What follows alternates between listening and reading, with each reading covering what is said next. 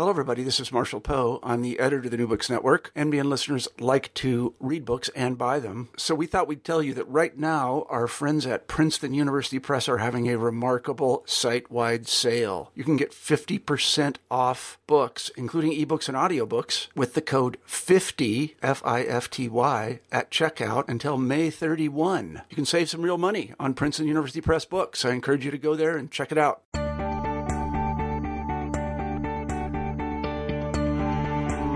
Hi, welcome to New Books in Psychoanalysis. My name is Tracy Morgan, your host for this 50 minute hour. Today we'll be speaking with Dr. Sheldon Bach regarding his latest publication, The How To Book for Students of Psychoanalysis and Psychotherapy, published um, by Karnac. Dr. Bach has been in private practice and working as a clinician for over 50 years. He is um, on the faculty of the New York Freudian Society, the NYU postdoc in psychoanalysis, as well as the Institute for Psychoanalytic Training and Research in New York City. He's published many important articles, particularly those um, on sadomasochism and on narcissism, um, which many consider to be uh, classics in the field.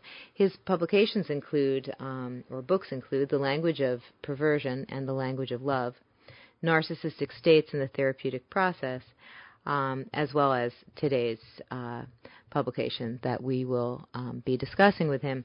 Dr. Bach is a is a well loved um, um, teacher um, in psychoanalysis, and uh, so many of his students um, who I am friendly with said, "Oh, he was just such a wonderful person to study with." So I'm very um, happy to um, get to know him a little bit today and to introduce um, the listening audience to his thinking and ideas. We're here today with uh, Dr. Sheldon Bach to talk about his new book, um, the How To Book for Students of Psychoanalysis and Psychotherapy, uh, published uh, very recently by Karnac. Um, and we're very pleased to have you here. Welcome. Thank you. Uh, so uh, I have a lot of different questions, and um, I, uh, I guess it, I've never seen a how to book. Um, that has to do with psychoanalysis. And I wanted to talk to you about putting together the idea of a how to, like there's how to, um, you know, put up crown molding. and, and I really smiled when I said, wow, here's a how to book for um, students of psychoanalysis and, and psychotherapy. Uh, what, what prompted you to, to decide to put this book together and to write this book? Yeah, well, I explain this in the book, but uh, it's rather simple uh, in the course of teaching, and I've done lots of teaching at lots of different institutes for decades now. Uh, often students ask questions, and uh, I got in the habit because sometimes they said, you know, that's too much to hold in mind. Would you send us an email or write us something? So I'd write out a couple of little paragraphs for them and send it out, usually by email these days.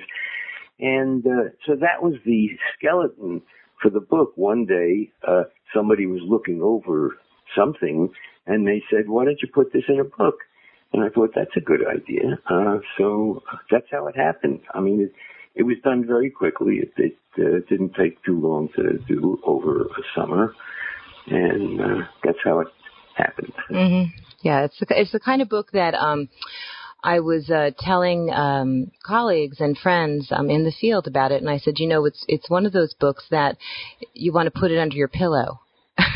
and take in um, the the sort of pearls of wisdom through osmosis, um, because it really even uh, even for those of us who've been in the field, uh, you know, a long time, um, I found in reading it, I was like, oh yeah, you know that, that this is really important, and and this is it's good to go over this again. So, um, like any any good how-to book, it really is not just for um, beginning practitioners, but I think for people who've who've been at it. Um, I had the thought that um, after I read this book, because it's very conversational, yeah. and um, has a personal touch. Um, I was thinking uh, what it would be like um, if you uh, were like to be asked to be on a show like a, like Charlie Rose or something like that. Um, I don't know if you were at the APA a few weeks ago, but there was a a panel and it was like, what if what would you tell Charlie Rose about psychoanalysis? And I thought to myself, I'd really like to ask you this, so I'm I'm going to. If if you were on Charlie Rose, and I'm not Charlie Rose, but if you were on Charlie Rose,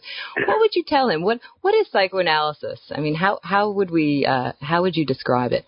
Uh, for Well- for a large for a larger audience. Yeah. Uh, I have no idea, but uh, I'll try. I'm getting a little feedback there. I don't know if you can hear it on the recording. Uh,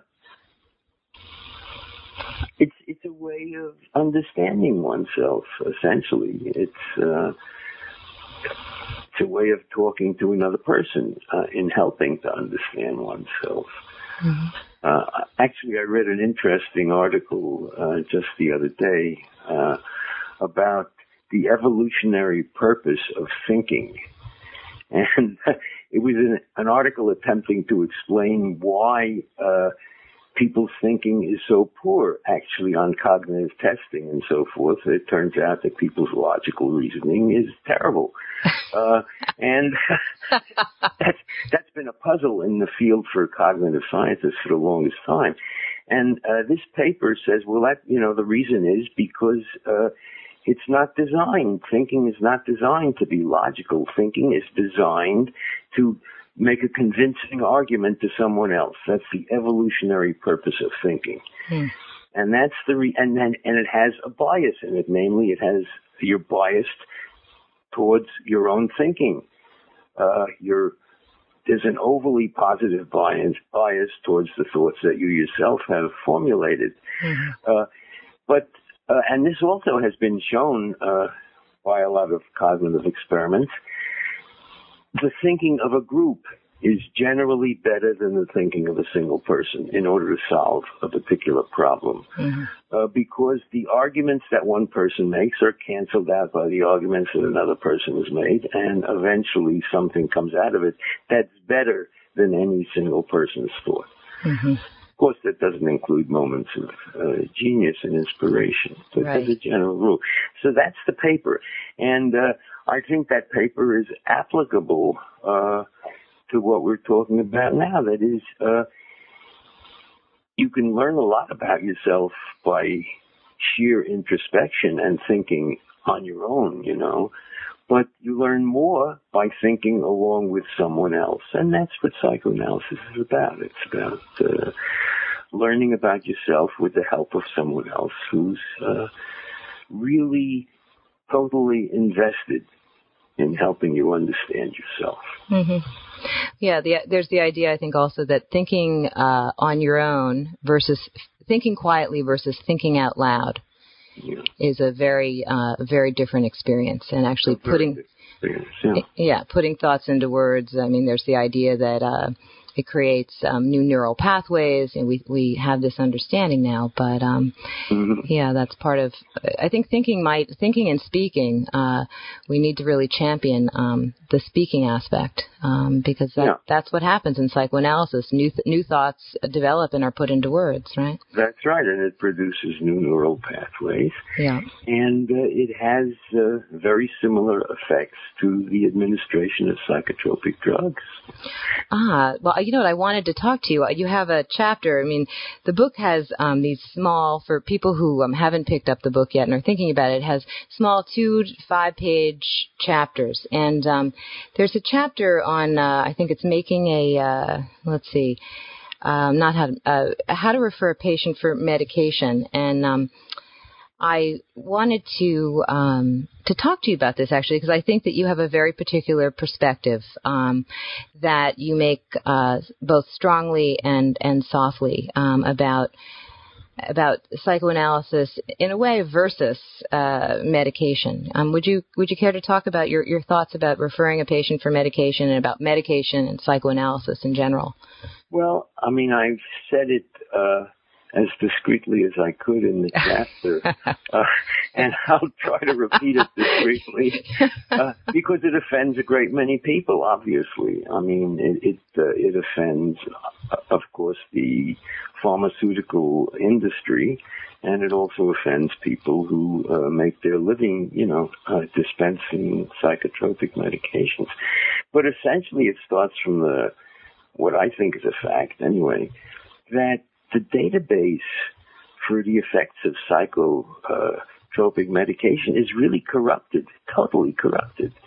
Uh, and I give references where one can check that out. But I mean, you know, the the most famous case was the article published by the uh, former editor of the New England Journal of Medicine who resigned because she felt that uh, the magazine was being corrupted by advertisements. Mm-hmm. Uh, and then wrote a paper about it and later a book about it. And so I give a number of references. There are two books out now that are really imperative reading for anybody who's considering psychotropic medication. Uh, the database is, uh, but even if you give it the benefit of the doubt, the uh, effects of uh, medication most of the time are just not that significant uh, when compared with the side effects. So uh, that's not to say that in certain cases it's not valuable, uh, but you know, uh, statistics uh, have to do with the general case, and uh, generally it seems to be uh, not as effective as people have been led to believe by the enormous publicity and the enormous pressure, the billions of dollars that the industry spends on advertising it and uh, promoting it to uh, physicians and so forth. Uh, and uh, talking to people very often has a better, at least as good an effect, if not a better effect, uh, certainly a better long-term effect, and also it's minus all of the uh, sometimes quite atrocious side effects of mm-hmm. medications. So I would be very hesitant. It's not that I've never uh, had patients on psychotropic medication. I have, but for the most part, uh, for me anyway, it's it works much much better just talking to them, and that includes really really uh, severe cases. You know, people in psychosis or uh, uh, manic depressive disorder, schizophrenia, severe depressions, and so forth. If you have the sufficient time to devote to them, uh, to talk to them, and you know when when you have an acute attack like that, uh, you have to see everybody, people every day. Mm-hmm. Uh, Mm-hmm. Uh, but if you can do that, uh, and if you know how to deal with these things, then uh, really, uh, generally, patients get better uh, even faster than with the medication. And uh, so I find that a preferable way to work. Mm-hmm. And if a patient needs medication, I think there are alternative medications that work as well and that are documented to work as well. There's a lot of uh, studies about that. SAMe, for example. Um, mm-hmm which can be bought in any health food store. Except you have to be careful what the source is. Uh, I mean, there are recommended sources for procuring these things. Mm-hmm. Uh, so, in brief, that's uh, my take on medication. Uh, yeah, yeah, it's it's quite. Um, I was thinking about uh, have we done ourselves um, as a profession potentially a disservice? Um, I use the word patient also in my my work, and I think about what's our wh- how that yokes us to a medical model, which the current medical model is uh, you know, very much involved with, you know, one's supposed to interface with a psychiatrist. Um, and I'm thinking I don't necessarily want to talk to the psychiatrist. I'm working, uh, I'm, I'm conducting an analysis here. Um, and I'm wondering if we should bring back the word analysand. I'm attempting. I'm well. a, I'm attempting to bring it back to, to, to sort of sever the sever the tie. Um, Analysand's a good word. It's a little awkward, you know. It's funny, right? uh, it's, but uh, there are also, and this should be said in all fairness, there are a fair, uh, you know, a large number of psychiatrists who feel the same way I do and never prescribe medication.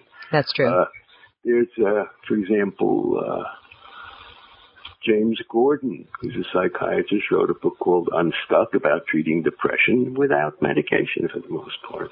And there are lots of people that I know in New York, you know, psychiatrists who uh, don't prescribe medication for the, for the reasons that I've more or less uh, outlined. But obviously, this is a arouses heated discussion. Absolutely, it, it, it it really it really does. And in fact, when I was thinking uh, for a new uh, clinician, someone just starting their private practice, um, you know, when they have a patient who, um, let's say, has a psychotic break. Yeah. Uh, you know, in that's dur- the first thing they rush to. Yeah. Yeah, yeah. It's a, and it's almost as if you know the the idea. You have a, a I loved um, Let's see, I underlined it here. It's um, in um, the book on in the chapter on how to do an initial interview, and you write, um, and I'm going to quote you: "Its analyzability does not reside within the patient. It is a function of a particular patient working with a particular analyst at a particular time." That's right. And that that is, I think that's a very beautiful and simple uh, idea. Would you care to to elaborate on that? I think that it's it's well when I when I was in training, you know, we all took courses in analyzability. That was a standard course that one taught in in, in all of the institutes at the time, right? uh, as if. Uh, it were a thing, right? And you you could do an interview and determine a patient's analyzability. But I mean, that was obvious. Even at the time, that was a ridiculous idea, right? Yeah. I mean, I thought it was ridiculous. A lot of the students thought it was ridiculous, but uh, one couldn't speak up in class at that time about those things because it was clear that some patients were more analyzable by certain analysts than others. Right. And yet, I remember speaking with the director of the clinic at the most esteemed analytic institute in New York and probably in the country. And he stoutly maintained. don't, don't say the name. no, no, I'm not going to say the I name. know. He stoutly maintained, you know, and he was, he felt earnestly about this. Yes. I'm not impugning anybody's, uh, Right. uh, honesty or anything. Uh, he said everybody who graduates from our institute should be equally capable of analyzing any patient. So he never tried to match patients uh, with analysts. He just assigned them randomly as they came up. Uh, that seems absurd. It still seems absurd. well, you also suggest, and I think this is really extremely uh, important idea that uh, that uh, for a new practitioner, um, a new clinician, is that the re- your and I'll quote you again. It's a part of the same sentence. Your reaction to the patient, as well as the patient's reactions to you, are crucial in determining whether the dyad has a high or low probability of succeeding. Um, That's right. Yeah, because patients. Some some people will say to me, "Well, uh, have you ever have you ever had a patient that you um, you didn't want to work with?" and the answer, at least my answer, is like, yes. There are some people I know I'm probably not the right person for, Sure. and um, I, I try, you know, when I do an initial interview with a patient like that, uh, and, I, and I have that feeling, I try to direct them elsewhere. right, You know, obviously without offending them in any way. But, uh, right, right. uh, it's uh, it's an interest. It's a very interesting sort of moment where you realize you don't want to reject the patient, but Sure. you you know that whatever is inside of you and whatever's inside of them is uh, probably not going to be. Uh, be helpful. It's such a such a nice idea that we could analyze anyone. Um, but it's not true. Ab- absolutely, absolutely. Um, I was, uh, you know, a lot of um, new clinicians um, really struggle about pay- with payment. Um, I have, you know, young supervisees, and they say, well. How do I set the fee and, and how do I collect the fee? And when I read your chapter on how to get paid for your work, Mm. I had one question because I didn't see this uh, addressed in the chapter. What do you do when the patient doesn't pay? Well, you know, uh, that's so rarely happened to me that uh, I'd have to think about it. But uh, You must you must in, it really produce very positive feelings. well, not, certainly not everybody. I mean, I've had had patients in tremendously negative transferences that lasted for years. You know, so Mhm. it's not uh, it's not that I uh, that everybody loves me at all in, in the treatment, but you know, it's very much. Uh, well, I don't know if I can say this or not. Uh, it's, maybe I'll say it anyway. Uh, Ah, it's just me. No, of course we'll, we're on iTunes. There is a large Okay. So uh, we were discussing in class. I remember a number of years ago uh, with, uh, uh, and somebody uh, we were discussing a famous uh, a theoretician whom I happen to know uh, and had some contact with, and uh, somebody uh, and who who was. Uh, who was teaching a lot about empathic reactions towards patients. So somebody in the class asked me, you know, he's so empathic. What does he do when a patient doesn't pay him? right? Well, I had never thought of that, but the answer occurred to me immediately. I said, you know, knowing him, if you were his patient, it would never even occur to you not to pay him. Huh. It wouldn't cross your mind. He's just somebody that you don't not pay. but, but No, so there was more there than just empathy. I guess I guess I guess he has some authority and empathy or something. Something.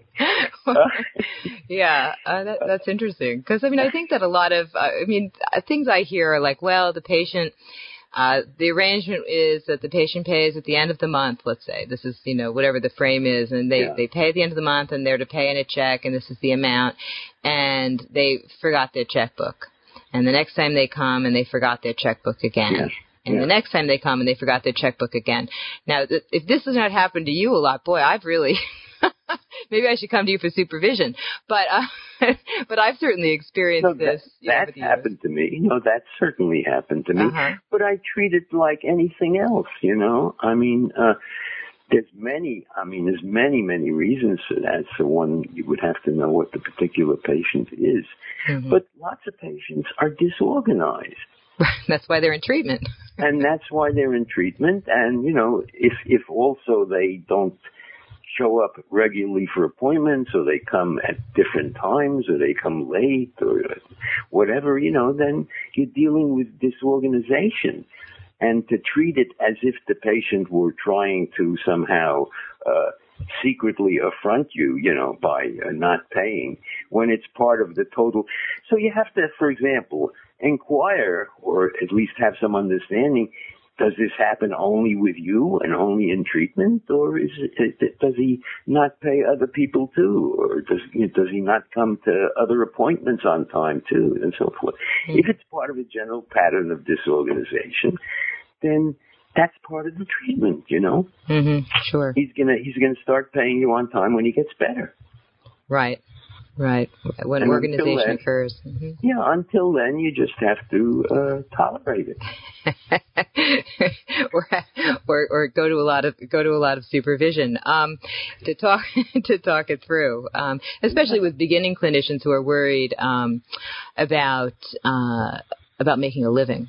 Right. I mean, it's really uh, it's very complicated. I know that um, uh, Irwin Hirsch, who we interviewed here, was um, talking about a, an article by. Um, uh, Chris Bandini uh, from Contemporary Psychoanalysis on beginning one's career, um, Yeah. essentially, and the financial uh, anxieties, um, and then, of course, how the analyst conveys or transmits those financial anxieties to the patient who finally has a great moment, right?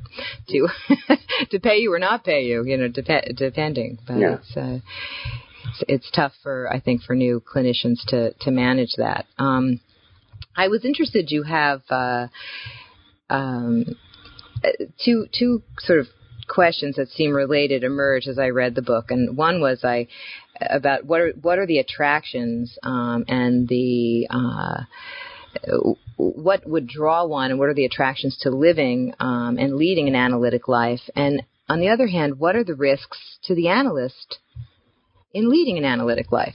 Um, because it seems that you know both both things both things are, are taken up um, throughout the book, and I was wondering, would you talk would you talk about that those ideas? Well, the attractions, you know, uh, at least for me, uh, are enormous. Uh, I've been practicing for more than 50 years, and uh, I'm just as interested in it now as I was the day that I started. And there aren't too many professions about which one can say that. Mm-hmm. Like I have lots of patients who are lawyers who are just waiting for the day that they can retire, you know, or doing other things. So that uh, if if it's uh, something that you take to, it's wonderfully attractive because it's fascinating, and to be involved with something that's fascinating all your life, and also you can practice it right until. Uh, the day you die, and even maybe a couple of weeks thereafter. Um, Sure.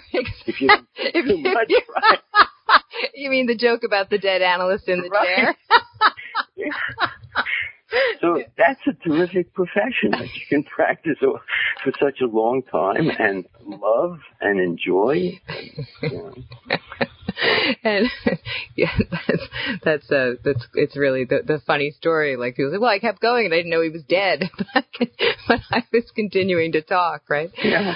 Oh gosh. Um, but what about? I mean, I think that we may um, I know that certain certain schools of uh, psychoanalysis people graduate from the institute they terminate their analyses and maybe they end up in a peer supervision group or something now I, I tend to think of this as a like a some it's a profession that um, you need to take very good care of yourself to um, to involve yourself in it because the different countertransference states can be depending can be quite arduous and I was thinking um, for new clinicians, uh, it's important to consider the risks and how to uh, the risk to yourself in in being an analyst. Yeah. Um, it's not for the faint of heart always, is it? You know. Yeah. I think there's a lot of risk, especially, you know, if you're one of those analysts who takes on uh, really disturbed patients. Uh, if if you take on uh, you know patients with diagnoses like severe borderline or psychosis or uh, manic depressive disorder, schizophrenia, or whatever, severe depression, uh, and if you actually try to treat it by analysis, right, mm-hmm. then you're guaranteed to be uh, in a psychotic transference for a greater or lesser period of time. And that's enormously disturbing, mm-hmm. both internally, you know, while you're doing the work, and externally, it disturbs your family life since you're uh, you're in a a disturbed state of mind for periods of time. Mm-hmm. You know. Mm-hmm. Uh, now I happen to be lucky because my wife is also an analyst, so uh, we can help each other when things like that happen. But I mean, it happens, and uh, uh, I, I emphasize in the book that when you're working with disturbed patients in a deep way, that it's almost imperative to uh, either get supervision or have a colleague with whom you discuss the case or a peer group or something like that. You need support. You can't really handle psychosis by yourself most of the time. Mm-hmm. Right, right.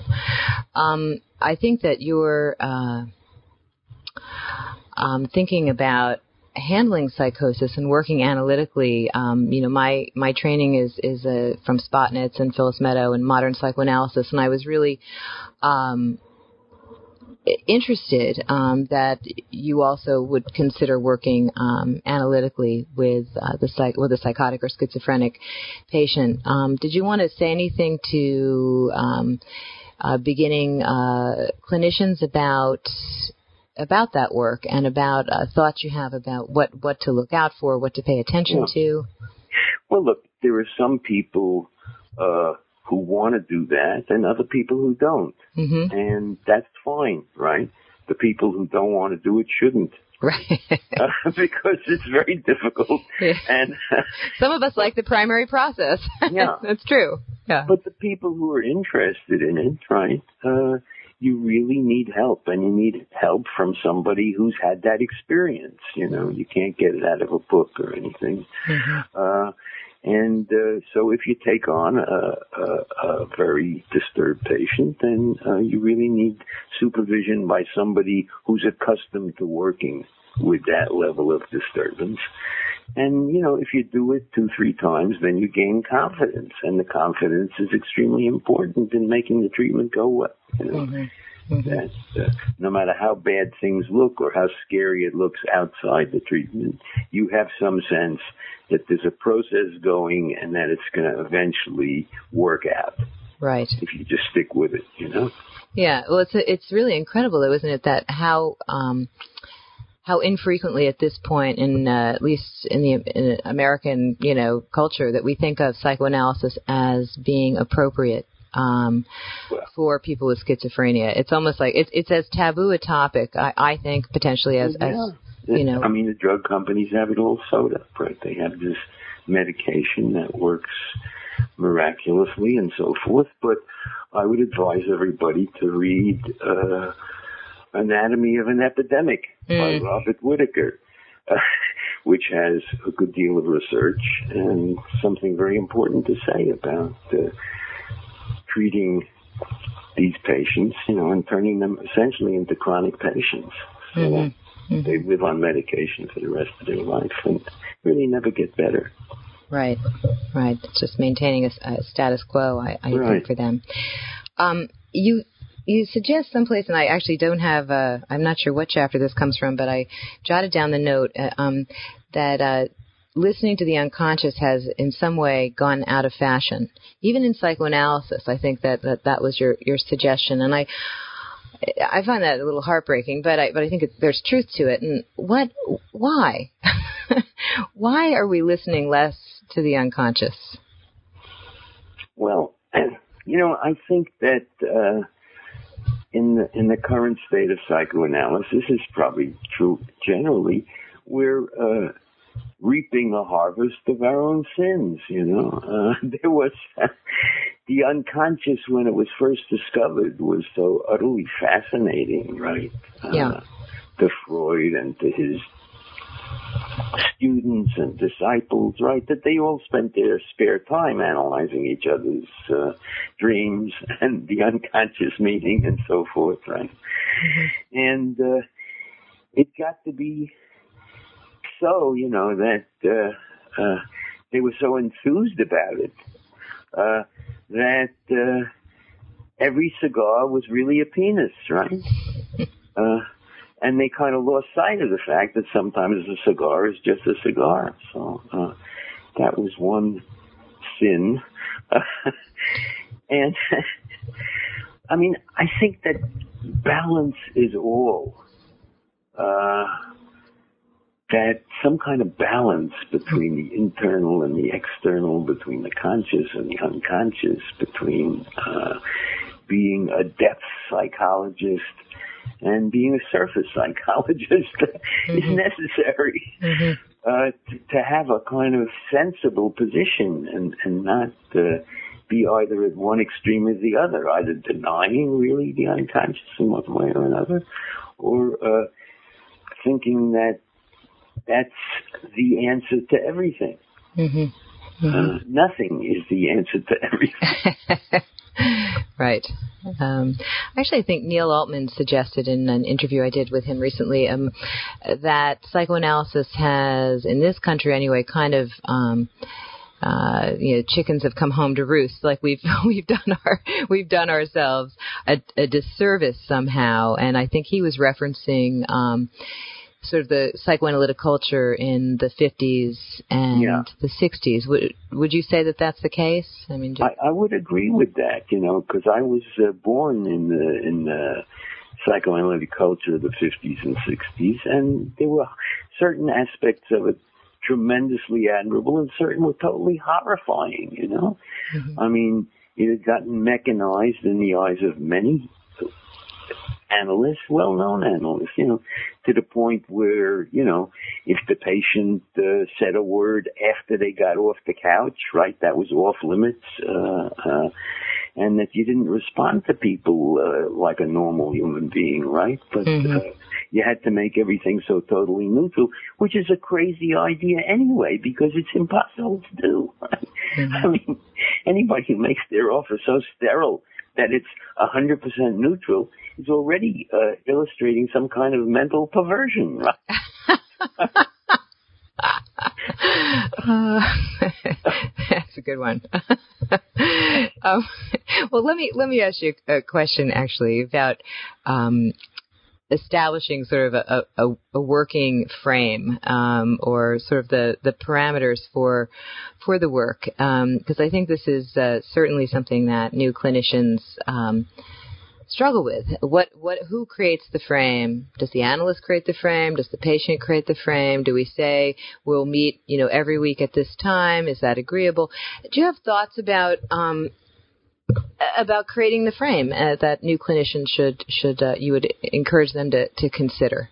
Um, well, I don't know that I have anything at all uh, novel to say about it. I mean, generally, isn't it the analyst who creates the frame because the patient comes and some may know something about analysis. A lot of people don't know anything about it, but they're all waiting for you to explain, you know, mm. and you try to explain, let's say the frequency, you try to explain by the importance of continuity, you know, mm-hmm. Mm-hmm. and uh, that's generally something that strikes a sympathetic note because most people who come have problems with continuity. You know, these days in our culture, I mean, that's one of the major issues that people are so fragmented. The culture is fragmented. The healthcare system is fragmented. The educational system is fragmented. Everything is fragmented, right? And, uh, so you're trying to create a situation with some continuity that will allow somebody to gain a holistic perspective on their life. Mm-hmm. Mm-hmm. Explain it that way. People uh, tend to understand why. It may be a practical question that people can't afford to come five times a week, but at least you know that more is better and that uh, you're trying to come as close to the ideal as you can. You know, mm-hmm. and and you illustrate that in your own life as an analyst by trying to keep in touch with the patient and maintain continuity. You know, you don't tout the importance of continuity and then go off on vacations and leave them to be by themselves for two two months.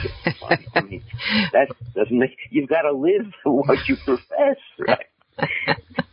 right. I mean, that, well, that's an interesting um, thought about about the frame. I mean, I was thinking my my training is a little bit different in that uh, I ask the patient how often they would like to come, and some will say once a month, and uh, and and my my training is to think that that's um, probably all the contact they can tolerate, particularly a more regressed patient. Um, but again, continuity. Um, I, I wouldn't ask it. I mean, from my point of view, I wouldn't mm-hmm. ask the patient how often they want to come because they don't know what's good for them. Uh huh. I see. I see. well, that well, everybody wants to come only once a month, right? If my analyst said, "Ask me how often do you want to come," I would have said once a year. Is that right? So, so well, why did you? Sure, I mean, if they can promise to change my life if I come once a year, why, why, why come more often? I see. But, I see.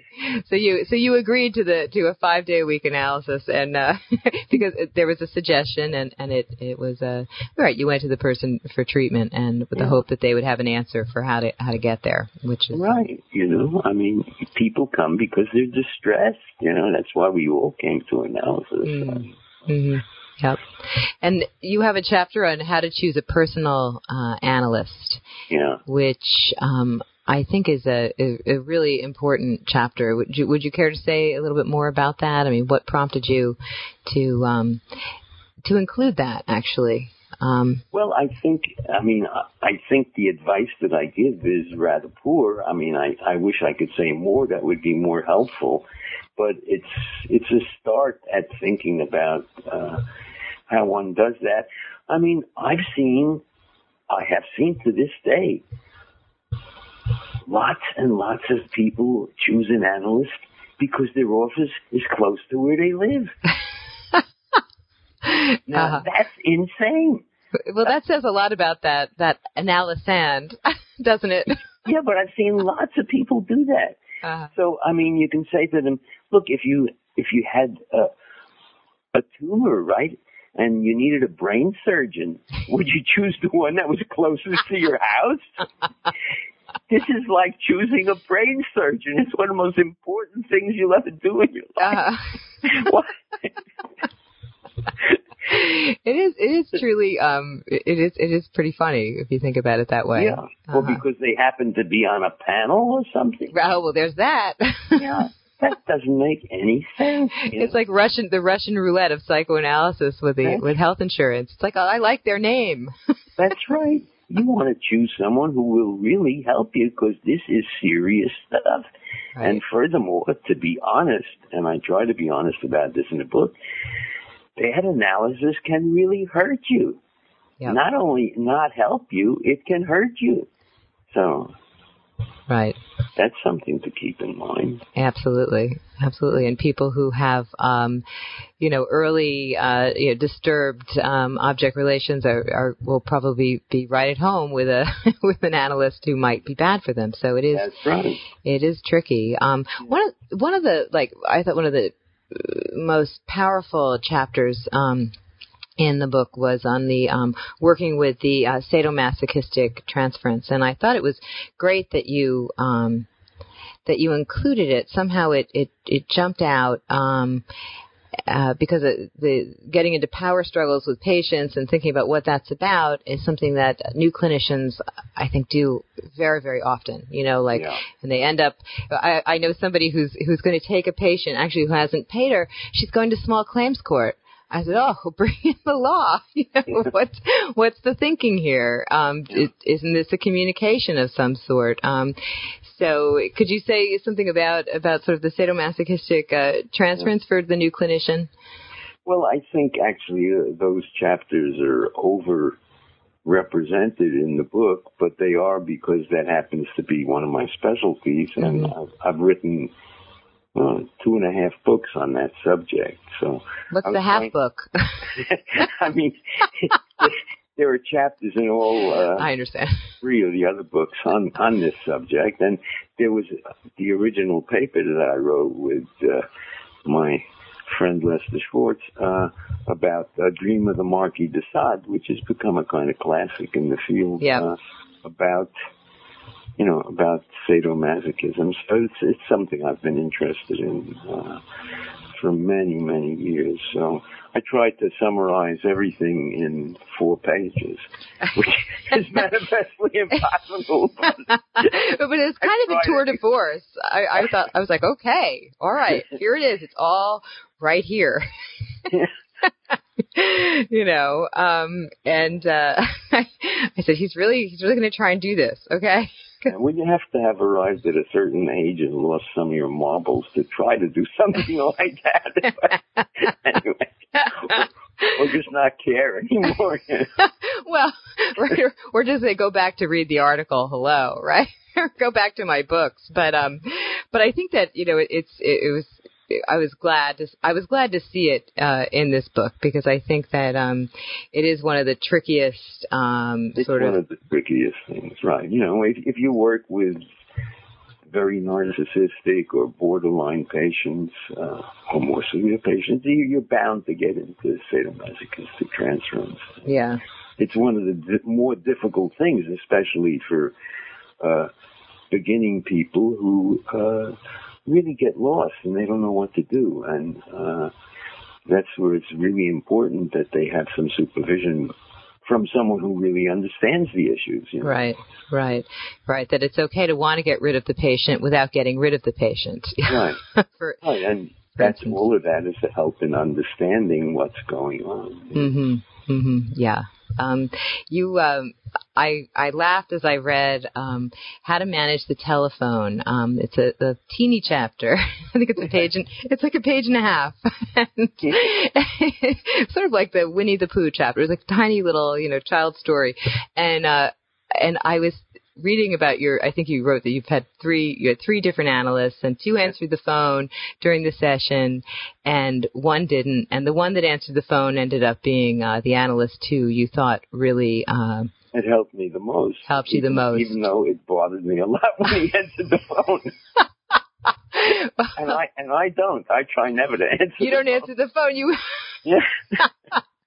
well, I've I've always uh, I've never not had a phone answered in my uh, zillions of years of analysis. Um, I don't actually myself answer the phone unless I know that there's an emergency.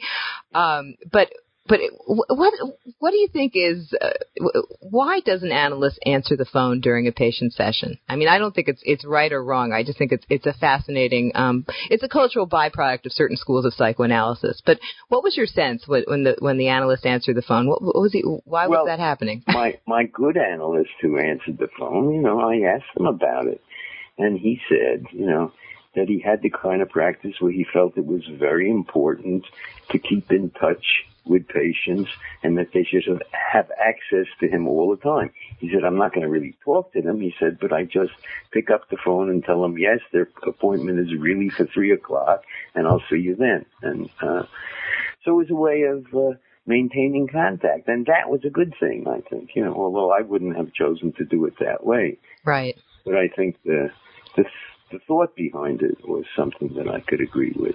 Yeah. Yeah, yeah. It also is um, interesting. The few times that I have answered the phone, some patients are like, "Oh, that's okay. I don't mind." Some are like, "What the hell?" you know, and it's it's often an interesting uh, an interesting moment um, in yeah. in the treatment. Um, if you're willing, you know, if you're willing to do it, you have to, you know, of course, be willing to contend with the aggression that may uh, may come your way. Um, sure. You know, for for taking that. Um, and of course, nowadays you get the patients who answer their phone. I'm sure you've had that experience. no, actually, that one I haven't had. Oh well, I've had that frequently. they, they say, "Excuse me." I'm not so sure Well, I like that most- interpretation. Uh, Let me pick up most the of phone. them, most of them just turn off the ringer, but some of them actually have extended conversations. And uh, that's interesting, you know, if you can take the attitude that that's part of the analysis and that that's oh, you know, that has some meaning and that eventually we'll get to discussing that and so forth, uh, then uh, it's okay. Right, Chris for the Mill. Um, you don't have in the book, or at least I, I read it. I think I read it twice. Um, I didn't see anything in the book about um, eating, drinking, and the use of the couch, or not. Um, and I was wondering, um, eat, like the patient coming in, eating and drinking um, during the session. Thoughts about that? About and any thoughts about the use of the couch? Um, Yeah, I have. Uh, about eating and drinking, I don't have many thoughts. I mean, people don't normally come in and spread out a feast and eat a whole meal. Now that I have seen. Oh, all right. So it's, I mean, it, that wouldn't bother me a lot. I mean, it would be something that I would make, I would flag it in my mind. That's an interesting thing to think about. Why, why Mhm. would they do that? But I certainly wouldn't prohibit anything like that. You know, Mhm. I mean, I don't care. I have, I deliberately have, uh, you know, tables and so forth that I don't care if people spill stuff on it or not. They don't have to be careful. So, uh, it's okay if they bring coffee or whatever. Uh, Mhm. that doesn't, uh, bother me. Obviously, at some point you hope to be able to analyze that, but, uh, it's, I don't think it's crucial one way or the other. Uh, usually that stuff drops away. Mhm. Uh, Mhm. after a while. About using the couch, I do have something to say. You know, I, uh, I I feel that for most people, most of the time, it's it's the most helpful uh, way to do things. So, uh, if it were my preference, you know, if it were up to me, uh, all the patients would be on the couch. Uh, they're not because it's not up to me. Uh, but, but if they ask me, I tell them, you know, and I try to explain why. Uh, it's, it's not true for everybody, you know, and certainly when you're dealing with very disturbed patients, it, usually it's quite important to be flexible about it so that they can uh, sit up or lie down depending on how they feel and depending on the state of the transference. When the transference is really wild, you know, and they think that you're about to kill them or something, it's better that they sit up.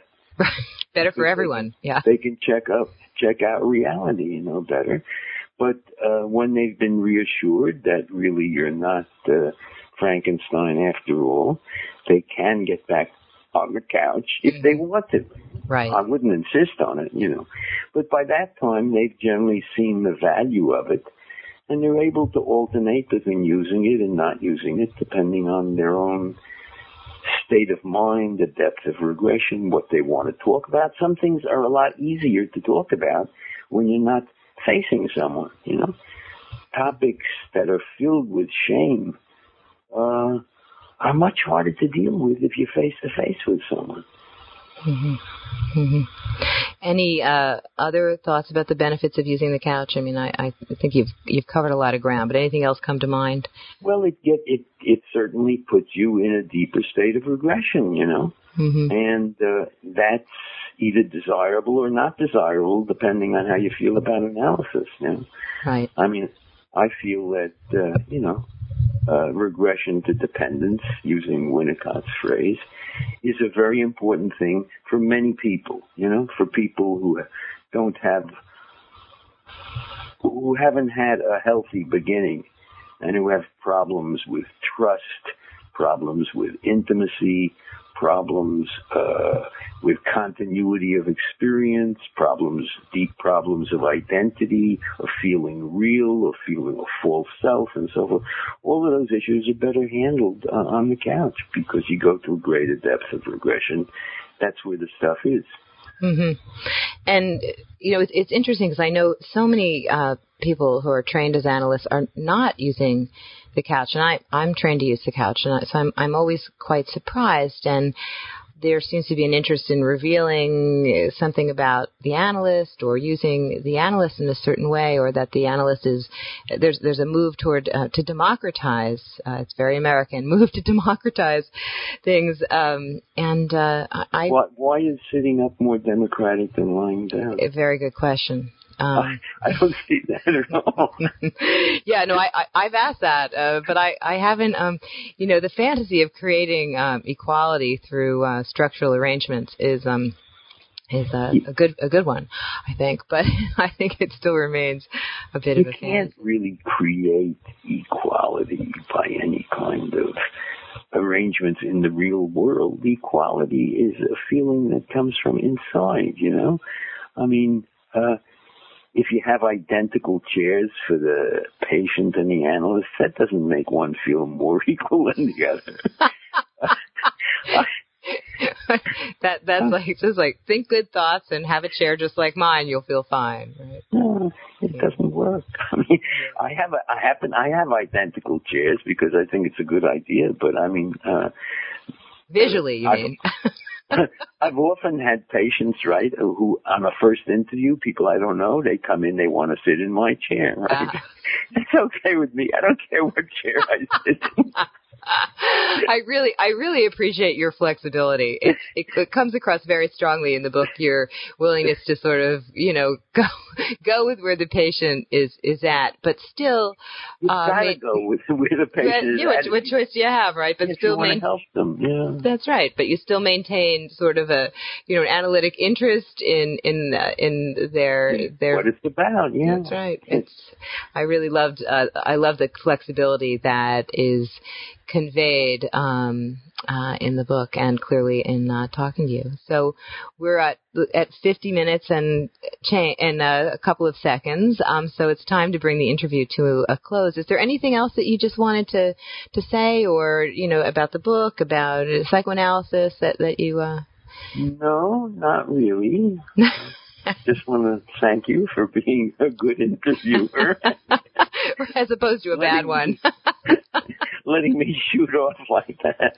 Oh, go! I, we don't. We never get to do this as analysts. We don't get to just talk unless we're in front of a conference with our colleagues. It's like eh, That's- you know, it's it's it, this is this is fun. Um, it's meant to be uh, pleasurable, and I, I hope that that it was. So I want to um, thank uh, Dr. Sheldon Bach for joining us um, for uh, this interview in New Books in Psychoanalysis regarding uh, the how-to book for students of psychoanalysis and psychotherapy.